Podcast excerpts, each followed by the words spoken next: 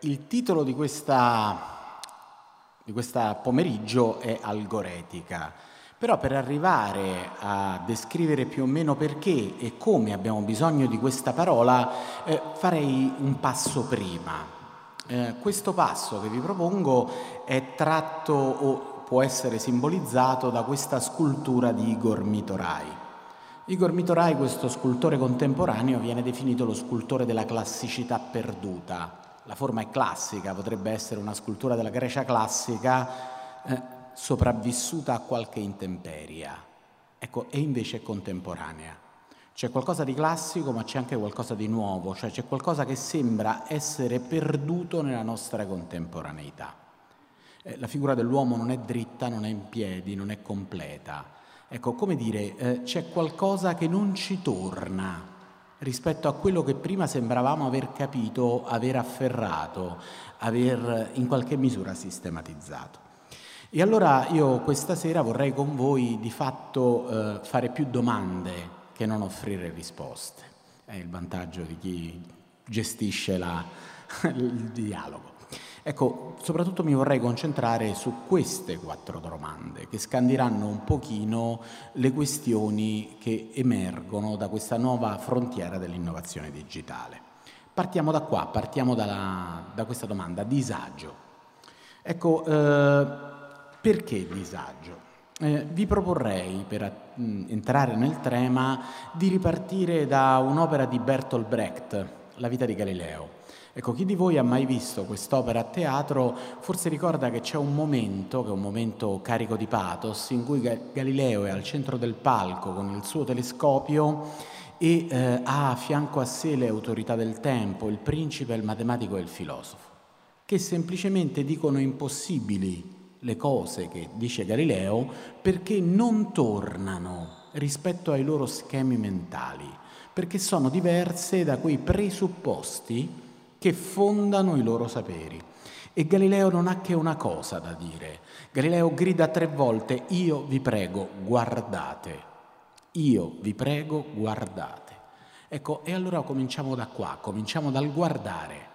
E cominciamo dal guardare con una domanda. Insomma, stiamo parlando di un qualcosa che non torna più, di un qualcosa che è diverso, eh, per certi versi, di quella che potremmo definire un cambio d'epoca. Ma non è un po' troppo? Per un artefatto tecnologico. Se io venivo qui a parlare del cambio d'epoca indotto dalla lavapiatti, ecco, forse neanche avreste preso il biglietto. È chiaro, ha sicuramente migliorato la condizione di vita di molti, a partire dai frati, ma non ha prodotto un cambio d'epoca. Non è troppo come pretesa nei confronti di un artefatto tecnologico. Ecco, a ben guardare però tutto questo non è la prima volta che succede. Già nel XVI secolo un altro artefatto tecnologico, la lente convessa, ha dato luogo a due utensili. Il primo, il telescopio, che ci ha permesso di studiare l'infinitamente grande. Ed ecco che improvvisamente tutto quello che conoscevamo del cosmo è cambiato per sempre. Non eravamo più il centro. Sigmund Freud, 300 anni dopo, dirà che quella è stata la vera prima grande ferita al nostro narcisismo noi volevamo essere il centro di tutto, ci siamo es- scoperti essere una parte laterale di un tutto che è molto più grande e che ancora oggi facciamo fatica a definire, capire e studiare fino in fondo. Quindi il telescopio, con la sua capacità di studiare l'infinitamente grande, è stato però poi acca- a, diciamo così, accompagnato da un altro artefatto tecnologico, il microscopio, che ci ha permesso di studiare l'infinitamente piccolo. E con l'infinitamente piccolo abbiamo cambiato la consapevolezza di quello che eravamo. Non eravamo più una cosa unita, ci siamo scoperti fatti di piccole parti viventi e queste piccole parti viventi sono state le cellule. E oggi eh, non è questione di lenti convesse, non è questione di infinitamente grande, non è questione di infinitamente piccolo, ma il computer che lavora ai dati, questa capacità informatica di trovare schemi all'interno di quelli che sono eh, dei pattern o delle collezioni di dati dà luogo a un altro strumento che potremmo chiamare il macroscopio, che di nuovo ci permette di cambiare la consapevolezza che abbiamo tanto dell'universo quanto di noi stessi mediante l'infinitamente complesso. Eh, un esempio di tutto questo, chi di voi oggi dovesse andare a studiare astrofisica si renderebbe conto che quello che facciamo non è altro che catalogare i segnali che i radiotelescopi prendono dallo spazio e metterli, darli in pasto, perdonatemi questo calco di questo anglicismo, a cluster di computer che lavorano petabyte aspettando che i computer trovino degli schemi che spieghino coerentemente i dati. E chi di voi dovesse andare a studiare neuroscienze, quello che era il dilemma della relazione tra mente e cervello, tra corpo e anima, a seconda di come l'abbiamo voluto spiegare, ecco, improvvisamente diventa una questione di correlazioni complesse tra le attivazioni dei neuroni e fenomeni mentali complessi. Di nuovo, cosmologia e antropologia, alla fine l'ho detto, si trovano ad essere riscritti in un orizzonte di significati diversi. Eh, capite? Allora questo già sostanzia in una maniera diversa questa teoria del cambio d'epoca. Ma cosa vuol dire che cambia l'epoca? Ecco, proviamolo ad esemplificare con un esempio perdonatemi, sciocco, ma che in qualche misura ci può aiutare a eh, mettere al tema che cosa comporta un cambio d'epoca come questo? Partiamo da una di quelle domande che mai come oggi, in questo momento, sono sembrate essenziali a ciascuno di noi. La domanda è questa. Piove? Ecco, alla domanda piove, il modello della filosofia classica, un modello di Aristotele o anche di pensiero stoico, avrebbe risposto con una risposta del tipo piove per far crescere l'erba. Cioè la risposta era finale, la risposta era teleologica. Vedevamo dei fini o insiti all'interno di quello che era il vivente stesso o in stagioni diverse come fini globali e la teologia ha trovato in un modello teleologico un alleato fantastico per parlare di quello che è il fine di tutte le cose, cioè Dio, e questo modello ci è bastato. Ora non, non possiamo qui fare un'analisi uh, o un percorso analitico per far vedere come questo modello si è esaurito, ma questo modello a un certo punto si è esaurito. Le cosmologie statiche prodotte da questo modello a un certo punto cozzavano con quei dati che l'osservazione empirica ha fornito.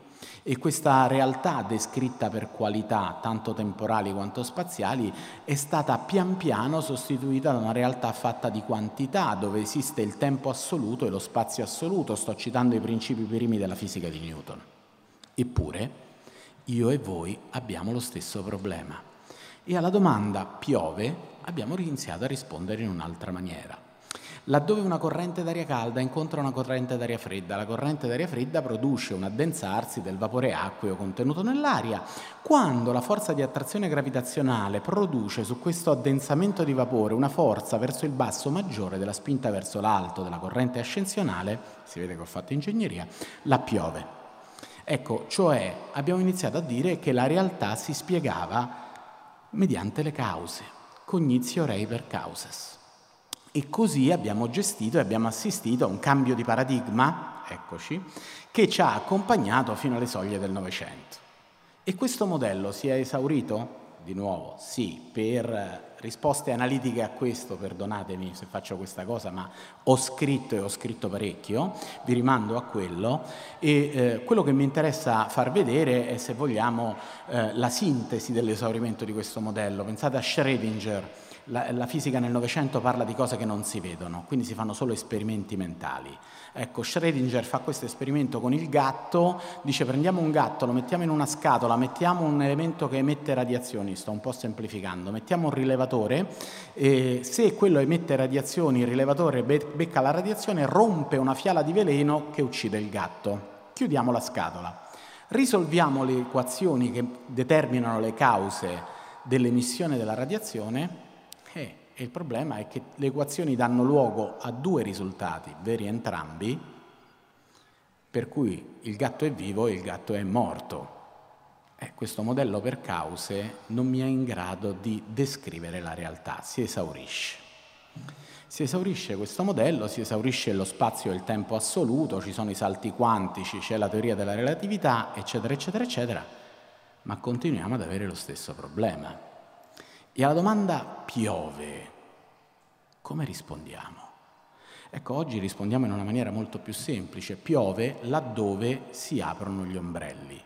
che detta così può sembrare una banalità, ma l'ultima volta che avete chiesto al vostro navigatore di portarvi da Modena a Sassuolo, ecco, il navigatore non sapeva qual era il fine delle persone che con voi occupavano la strada. Andavano al pranzo della domenica, andavano a vedere la partita, andavano a votare. Non sapeva nemmeno qual era la causa del traffico. Qualcuno ha bucato, ci sono i lavori o quant'altro, ma correlando la variazione di velocità degli accelerometri presenti nei vostri telefonini è riuscito a capire dove il flusso di velocità variava e vi ha di fatto suggerito la strada migliore. E allora qualcuno ha detto la correlazione basta. Siamo disposti oggi ad abbandonare la ricerca delle cause in cambio di un tranquillizzante controllo della realtà che abbiamo intorno. E computer, dati, correlazioni sono quel modello che sta cambiando il modo con cui gestiamo la realtà intorno a noi e produciamo una tecnica che si sgancia da un orizzonte scientifico ma ci dà un adeguato controllo sulla realtà. E allora disagio? Sì, disagio.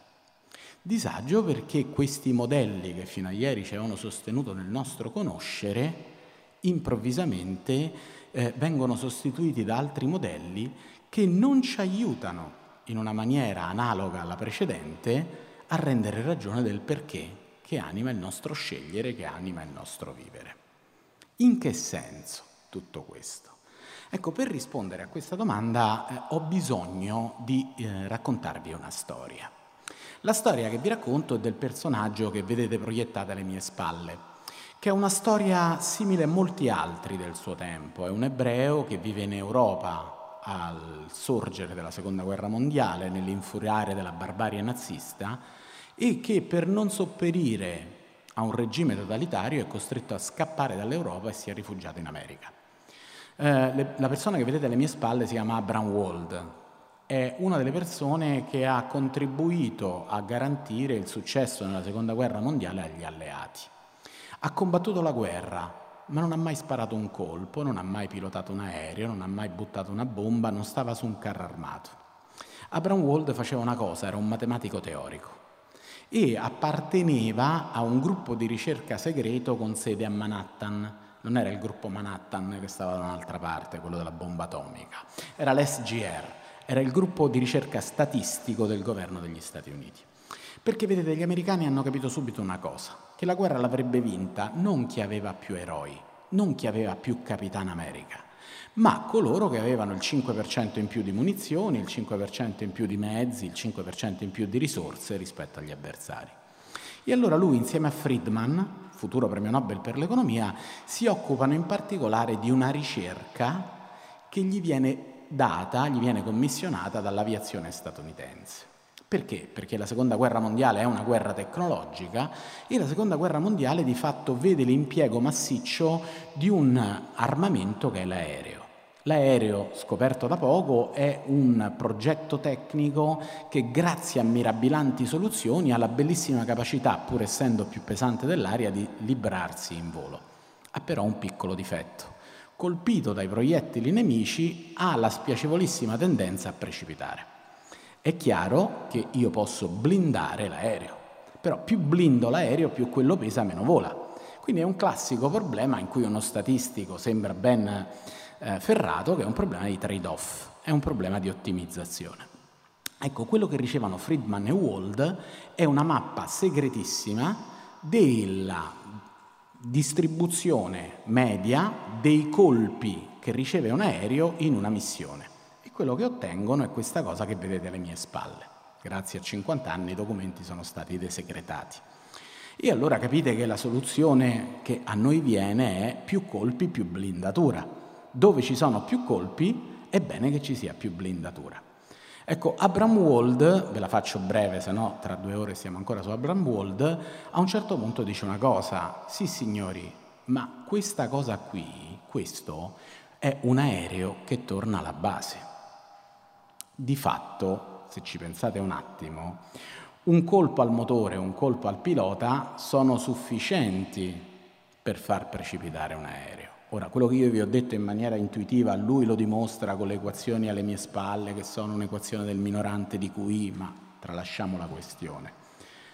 Che cosa ci dice?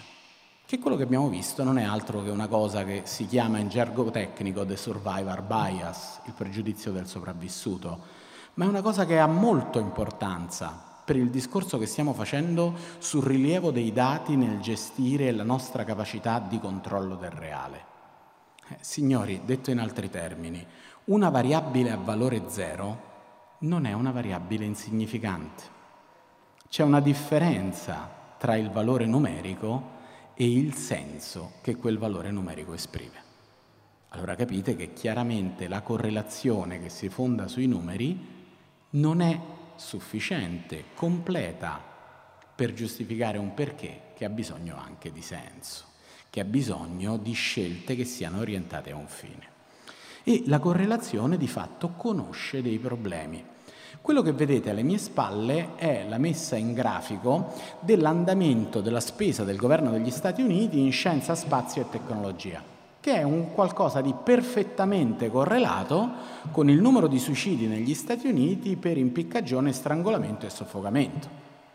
Oh, è una falsa correlazione, c'è un nome tecnico, si chiama spuria, correlazione spuria. Però se noi prendiamo questa correlazione come una causazione, potremmo dire che ogni dollaro che il governo degli Stati Uniti mette nello Space Shuttle c'è qualcuno che decide di farla finita o che per qualcuno che decide di farla finita il governo suona una campanella e un dollaro va nella Space Shuttle. Perché non pensiate che sia un caso o che sia solo per fenomeni lineari? Ecco un'altra bellissima correlazione tra il numero di macchine giapponesi vendute nel mercato statunitense e il numero di persone che si suicidano andando a sbattere con la macchina al palo. E io ho volutamente non toccato numeri epidemiologici, ma nel periodo che abbiamo appena passato, quante correlazioni avete sentiti? Dal gruppo sanguigno al numero delle scarpe. Per intenderci, eh? Per capire quanto questo cambio d'epoca, che dà alla macchina un enorme potere, già è pronto ad affidare a noi la nostra credibilità in un sistema di valori. E se questa è una causazione, che cosa dobbiamo capire? È che o Nissan ti fa venire un istinto suicida, o perdonatemi se faccio il romano, eh, eh, Nissan porta male, insomma, che, che, che dobbiamo fare? Eh, in realtà quello che abbiamo visto sono false correlazioni, potrei andare avanti per centinaia di anni con altri centinaia di esempi, ma American Scientific qualche anno fa copertinava un numero della loro rivista con questa immagine sottotitolata The Voodoo of Correlation. Che tipo di credenza sottostà a un tipo di correlazione? Che tipo di conoscenza è? Questa conoscenza che dà alla macchina questo grande potere epistemologicamente, che cos'è? Ecco, capite, è il privilegio di poter fare domande, ma facciamo domande a qualcuno che ha già in tasca apparecchi che di fatto sono dotati di strumenti di intelligenza artificiale. Quindi di fatto il vero problema del perché è che, eh, scusate non ho resistito, eh, in tempo di Covid potremmo dire che gli, i dinosauri si sono estinti perché non si potevano lavare le mani. No, correlation does not imply causation. Allora questi dati che ci danno questo grande potere hanno ancora bisogno di un sistema critico che ne validi eh, la loro forma di conoscenza. Questa sarebbe una barzelletta, insomma mi voglio sposare perché le persone sposate sono felici, dicono le statistiche. Eh, ma le statistiche dicono pure che le persone infelici nessuno se le vuole sposare, ti odio. Allora, qual è il problema? Il problema è che quando parliamo di machine learning, quando parliamo di eh, strutture algoritmiche in grado di anticipare o di fornire soluzioni che definiamo intelligenti, non entro all'interno di tutto il dramma che c'è nel chiamare intelligenti queste soluzioni perché ne avrete già sentito parlare, parliamo in realtà di una famiglia di algoritmi. Se voi andate in basso a destra, nella parte sinistra del nostro grafico, vedete per esempio l'albero delle decisioni. L'albero delle decisioni è eh, quell'algoritmo che più o meno, mi perdonino gli informatici, sta alla base del nostro GPS. Cioè se io devo venire da Modena a Sassuolo, il GPS divide il percorso in tutti i possibili bivi e fa un ramo diverso dell'albero per ogni bivio. Alla fine il più corto è quello che mi suggerisce.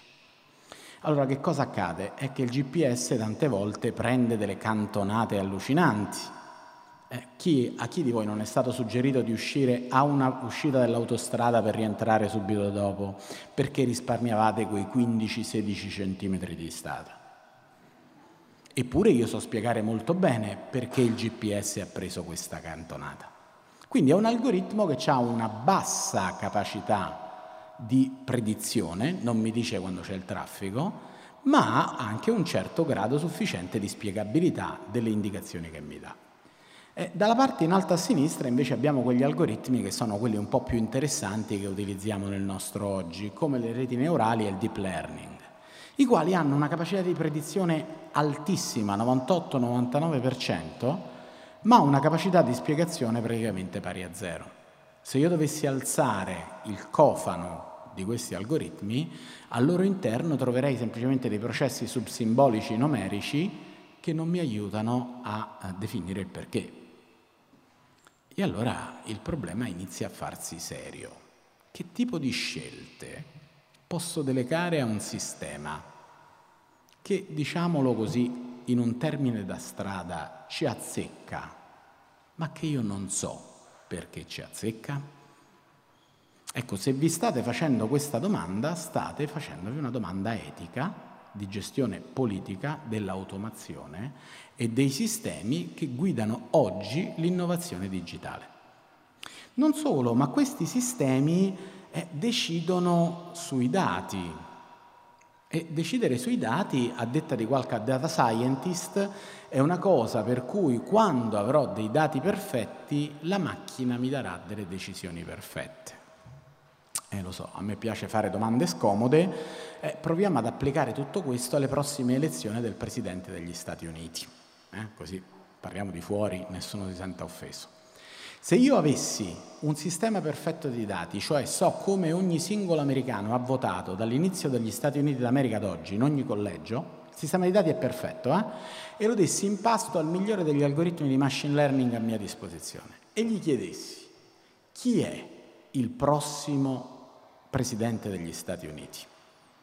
L'algoritmo mi dice sicuramente un uomo, un po' meno sicuramente di etnia caucasica, abbiamo un'eccezione, un po' meno sicuramente tra 55 e 70 anni.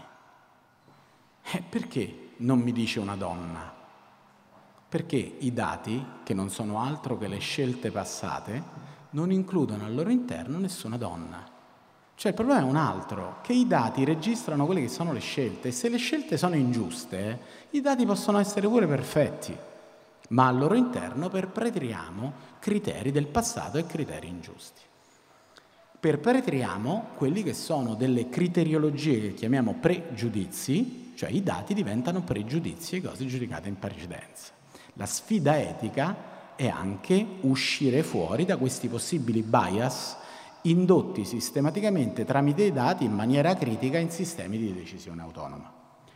Oltretutto dobbiamo riconoscere, visto che siamo all'interno della ricerca dei nostri perché, che oggi visualizzare i dati è narrare la realtà. Oggi in cui la narrativa diventa uno degli strumenti maggiori di persuasione pubblica, le infografiche, con i loro bias indotti da dimensioni arbitrali, diventano le nuove mappe geografiche, dove l'Europa al centro è più grande e il Madagascar, che è grande due volte l'Inghilterra, però risulta più piccolo. Possiamo parlare di una realtà come di una serie di credenze indotte dai dati. Cioè, signori, eh, non lo dico per contratto, ma ciascuno di noi crede a qualcosa. Cioè, la questione è, meno male, vai, questa è una cosa metacognitiva, se ridete vuol dire che mi state seguendo.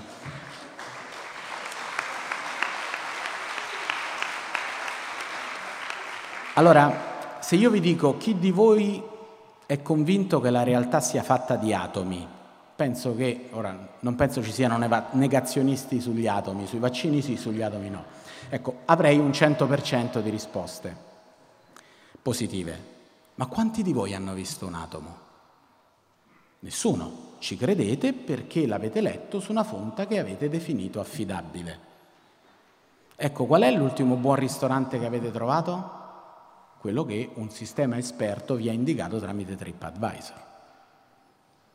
Stiamo sostituendo i dati a quelle forme di credenze che potevano essere la tradizione, mi ha detto quel mio amico che lì si mangia bene, la scienza, le qualità organolettiche del cibo sono ottime, con la correlazione tra i dati. Ci sono tante stellette positive. Allora capite che questo nuovo modo di rispondere, e qui non ho retto alla citazione di guida scalattica per autostoppisti, perdonatemi, qui c'è una mia parte nerd che ogni tanto emerge, però filosoficamente la vorrei ricondurre a questa cosa che vi mostro qui. E, sapete, eh, come professori dobbiamo cercare sempre cose un po' sofisticate, se no se rimaniamo indietro. Ecco, la questione è questa. C'è un frammento di Eraclito, uno dei primi filosofi nel, sulla natura, il frammento 93, che dice questo, che il Dio che è in Delfi non parla e non tace, ma significa. Lui da filosofo ce l'ha contro questa forma di religiosità che è la, la religiosità oracolare. Ecco, l'oracolo che è in Delfi non parla e non tace, ma significa. L'oracolo che è in Google non parla e non tace, ma significa dei dati. Cioè l'accesso che nel vissuto noi facciamo a forme di intelligenza artificiale che significano i dati può essere inteso come una forma oracolare di nuova forma di credenza. E se i greci avevano il Pantheon, se c'era la dea della caccia, se c'era il dio del commercio, se c'era la dea dell'amore, beh ecco signori, noi oggi abbiamo l'app del commercio, abbiamo l'app dell'amore. Abbiamo nuove forme di divinità, questo è un giochino che viene bene soprattutto se consideriamo che una delle maggiori ditte che fa questo lavoro si chiama Oracle, che è oracolo. Allora capite che quello che a me interessa all'interno di queste domande, della domanda sul perché, è far vedere che abbiamo implicitamente accettato un nuovo criterio di significazione della realtà. Sto sostenendo la teoria del cambio d'epoca, sostanzialmente. E questo ci porta all'interno di una nuova questione, la questione del cosa, che è la domanda filosofica, no? Socrate interrompeva il flusso del discorso dell'altro con la domanda TST, che cosa è? Ecco, in che senso questo cambia la domanda del cosa? Beh, qui il discorso si farebbe ampio, ma se volete la teoria dell'informazione è quel frutto di quella, diciamo così, elaborazione mentale di Shannon durante la Seconda Guerra Mondiale. C'erano Shannon e Turing. Eh, Shannon e Turing lavoravano uno alla cifratura perfetta delle comunicazioni tra il presidente americano e il primo ministro inglese, Turing alla decifrazione di Enigma.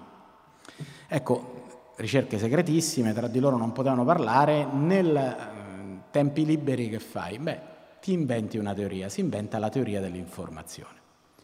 Eh, solo che Shannon si ricorda una cosa che gli ha detto il suo mentore di dottorato. Se vuoi che le persone non capiscono quello di cui parli, cita l'entropia. E allora Shannon, che insomma voglio dire era alle prime armi, fa esattamente questo. Riprende un altro esempio mentale della fisica del Novecento che è il diavoletto di Maxwell. Per chi non si ricordasse il diavoletto di Maxwell, la termodinamica a un certo punto si fa questa domanda. Se io mischio un gas caldo e un gas freddo dentro una scatola, perché non si separano spontaneamente tra, tra caldo e freddo, ma diventa un miscuglio a temperatura uniforme?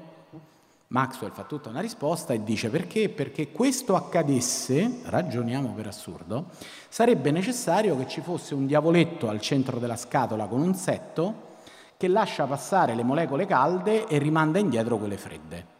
È il motivo, lui dice, ci vuole lavoro per separare il caldo dal freddo, ecco perché l'aria condizionata ha bisogno della corrente. Ecco, Shannon riprende l'esempio di Maxwell e con un bel sorriso dice, cosa serve, faccio il sorriso di Shannon, a quel diavoletto per capire quale molecola far passare o no? Elementare un bit di informazione. Uno passa, zero non passa. Ed ecco che improvvisamente che cos'è l'informazione? Non mi interessa. Però se non c'è caos e c'è ordine, c'è informazione e non rumore.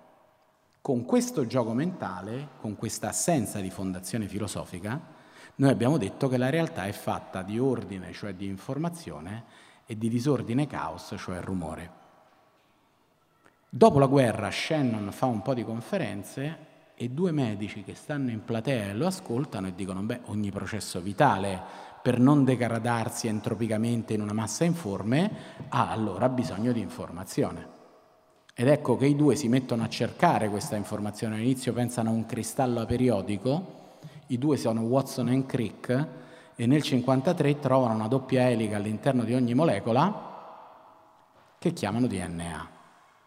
Ma allora vivo è tutto ciò che codifica ed elabora informazione. Ma se la macchina lavora con l'informazione e noi siamo informazione, eh, signori, che differenza c'è tra questi due oggetti? Hanno pure una forma simile. Beh, chiaramente noi possiamo dire che il phon, se lo spengo, poi lo riaccendo, e il papero, se lo spengo, poi non lo riaccendo. Però capite che la domanda sulla macchina ora diventa immediatamente una domanda sul suo utilizzatore. Che differenza c'è tra l'uomo e la macchina? Assistiamo oggi a una sfida linguistica che avviene al confine tra macchina sapiente e umano, tra questo nuovo membro sapiente del nostro universo e noi, dove la macchina ogni giorno si umanizza sempre più, l'uomo ogni giorno si macchinizza sempre di più. Eh, epifenomeno di questo è il cyborg e quant'altro. Ecco, capite che eh, c'è una differenza, è una differenza che non riusciamo più a trovare tra l'esistere e il funzionare. E questo è un tributo al tema di questo festival. Che differenza c'è tra esistere e funzionare? Che differenza c'è, per citare Fabrizio De André, tra un cuore malato, un cuore che funziona male, e un malato di cuore? Qualcuno che descrive se stesso come afflitto da una patologia. Capite, questo cambio d'epoca sta producendo un blurring di alcuni contorni che ci permettevano, concettuali, che ci permettevano di afferrare e comprendere la realtà. Come dire, Socrate, colui che dice e fa della eh, filosofia uno strumento per conoscere se stessi, ha messo lo smartwatch. Conosci te stesso significa conosci i tuoi dati, conosci la tua metrica, conosci la tua quantificazione. O ancora, se noi aprissimo un testo di psicologia evoluzionista troveremmo un eh, esempio come quello che vi sto per fare. C'è un babbuino. Perché il babbuino? Perché è la scimmia col DNA più simile a noi e se noi siamo in formazione, capite, Watson e Crick, eccetera, eccetera. Ecco, il babbuino dorme su una palma, si sveglia, ha fame e vede dall'altra parte della radura un banano. È pronto a saltare e andare a prendere la banana quando con la coda dell'occhio vede un leone. Ah, tutti i babbuini sanno che il leone non pisola, ma è pronto a mangiare il babbuino incosciente che prende la banana. Se io fossi stato al posto del babbuino, avrei calcolato la distanza tra me e la banana, la mia velocità media, togliamo un 10% perché non si sa mai, la distanza tra me e il leone, la sua velocità media, aggiungiamo un 10%, hai visto mai la fame, e avrei detto ce la faccio o non ce la faccio. Io non ho mai visto nessun babbuino con la visierina e il regolo né con la calcolatrice. Possiamo avere un babbuino molto pauroso o un babbuino molto spavaldo. Il babbuino molto pauroso è morto di fame, il babbuino molto spavaldo è morto di leone. Però il babbuino che io ho davanti è quello che ha l'algoritmo emotivo maggiormente compatibile con la vita ed è figlio di due membri della sua specie che hanno il per, algoritmo emotivo più performante. Cioè, eh, signori, quella cosa così antica e così forte, l'amore, che ci ha fatto riempire la prosa e la letteratura dall'inizio della nostra storia, altro non è che un epifenomeno di un algoritmo emotivo che determina il nostro agire. Io e voi siamo figli di due membri della nostra specie che avevano algoritmi emotivi abbastanza funzionali tra di loro cosa rimane dell'umano? Se il dubbio è sulla macchina, la domanda è anche sull'umano. Umano e macchina, i due sapiens di questa nostra storia si confrontano e si confrontano di fronte a una domanda che ora diventa importante, perché per la prima volta nella storia, e non siamo come durante l'elettrificazione, sapete, con l'elettrificazione c'è stato il Goelro, cioè c'è stato il piano, per esempio, di Stalin per elettrificare la Russia, era un processo top-down, un processo top-down che ha prodotto una trasformazione di un ambiente sociale. Eh, qui questo è bottom up, entra dalle nostre tasche, abita già la nostra quotidianità. E allora di fronte a macchine che possono decidere sul nostro futuro e sul futuro delle generazioni che verranno, mentre parliamo algoritmi di machine learning selezionano gli embrioni fecondati per capire chi deve nascere non mi interessa il problema bioetico, eh? mi interessa semplicemente dire che siamo disposti a dire che una macchina può determinare il DNA dei futuri umani, senza farci un problema su questo. E allora come gestire tutto questo? È evidente che se i dati esprimono valori numerici, se le macchine fanno scelte, le scelte non possono essere fatte solo su valori numerici. Abbiamo bisogno di altri valori che sono i valori morali. E allora ecco che alla domanda sul come introduciamo quello che è il tema della nostra discussione. Abbiamo bisogno di un nuovo capitolo, di scrivere un nuovo capitolo di una disciplina molto antica, che è l'etica, perché questa volta il giudizio etico diventi anche computabile ed eseguibile dalla macchina che ha un suo codice per eseguire decisioni di fronte alle quali si trova. Cioè l'algoretica diventa quella declinazione tra computabilità e criterio etico che ha bisogno di essere inclusa all'interno dei codici per poter dare alla macchina dei guardrail all'interno dei quali potersi muovere evitando scelte di un certo tipo. Perché? Eh beh, perché di fatto il problema eh, che ci troviamo davanti è un problema di una innovazione che è caratteristica di questa nostra stagione, che è l'antropocene, che può cancellare quello che siamo stati. E hanno fatto a un sistema esperto, di cui non faccio nome né marca produttrice, una domanda. Come possiamo eliminare il cancro? La risposta è arrivata subito uccidiamo tutti gli uomini. È vero, è una risposta ottimizzata. Perché non è una risposta viabile? Ecco perché non bastano i numeri, perché poi lì arriva a zero il numero del cancro. C'è bisogno di senso. Allora l'algoretica è questa stagione dell'etica in cui si cercano mediazioni condivise per gestire questo fenomeno che è il problema dell'innovazione. Ma l'innovazione in quanto tale eticamente è molto, come dire, ambigua. Rispetto a una pistola, una bomba atomica è una bella innovazione. È meglio? Ecco, cos'è che caratterizza l'innovazione in un'ottica etica come un qualcosa capace di contribuire al bene? È quando l'innovazione diventa sviluppo. E allora che caratteristiche deve avere tutta questa innovazione per poter diventare sviluppo?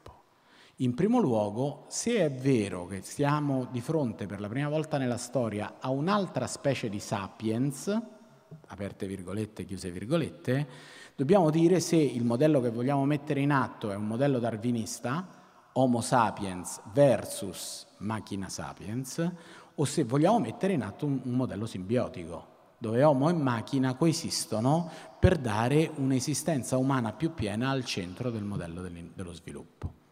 Ecco, se questo è il modello, se il modello con l'umano al centro è il modello che guida ogni sviluppo, questo sviluppo, perché sia tale, a mio giudizio, deve essere caratterizzato da una serie di aggettivi.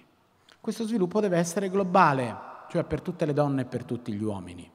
Ogni forma di sviluppo che in realtà si permetta di selezionare in base a criteri di genere, sesso, etnia o altro non è autentico sviluppo.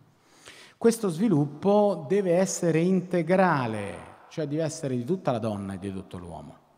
Deve essere non di una parte, ma deve essere capace di accogliere l'intero del mistero della persona. questo sviluppo deve essere plurale, cioè deve essere attento ai contesti. È evidente che se l'impatto innovativo è lo stesso, lo sviluppo di un centro come Sassuolo potremmo pensarlo molto diverso rispetto allo sviluppo di New York o Manhattan. Allora questo sviluppo plurale è attento alle singolarità e alle preziosità culturali. Eh, sto declinando quelli che sono i diritti della persona all'interno di un processo etico sociale che vuole essere il processo che strappa l'innovazione alla sua cecità per trasformarla in sviluppo. Deve essere un processo fecondo, cioè attento alle generazioni che verranno, aperto perché le generazioni che verranno possano avere il loro futuro. In una parola vorrei dire che deve essere uno sviluppo gentile, cioè ovvero rispettoso della terra che ci ospita, devo dire un'altra parola per contratto, la casa comune, e deve in qualche misura avere a cuore le risorse e tutte le specie viventi. Eh, guardate che oggi noi costruiamo innovazione tecnologica a spese dell'Africa in un debito che prima o poi ci verrà richiesto. Il sangue di cui sono macchiate le terre rare che abitano i nostri dispositivi grida vendetta grida vendetta nei nostri lauti acquisti di device tecnologici di cui non lo so fino in fondo quanto abbiamo bisogno nelle nostre dinamiche di consumo. E allora solo uno sviluppo che, glo- che sia globale, integrale, plurale, fecondo e gentile potrà trasformare l'innovazione in un contesto algoretico rendendola capace di essere strumento di umanizzazione per le sfide che ci attendono. Ho fatto più domande che dare risposta, ma confido nella vostra pazienza. Grazie.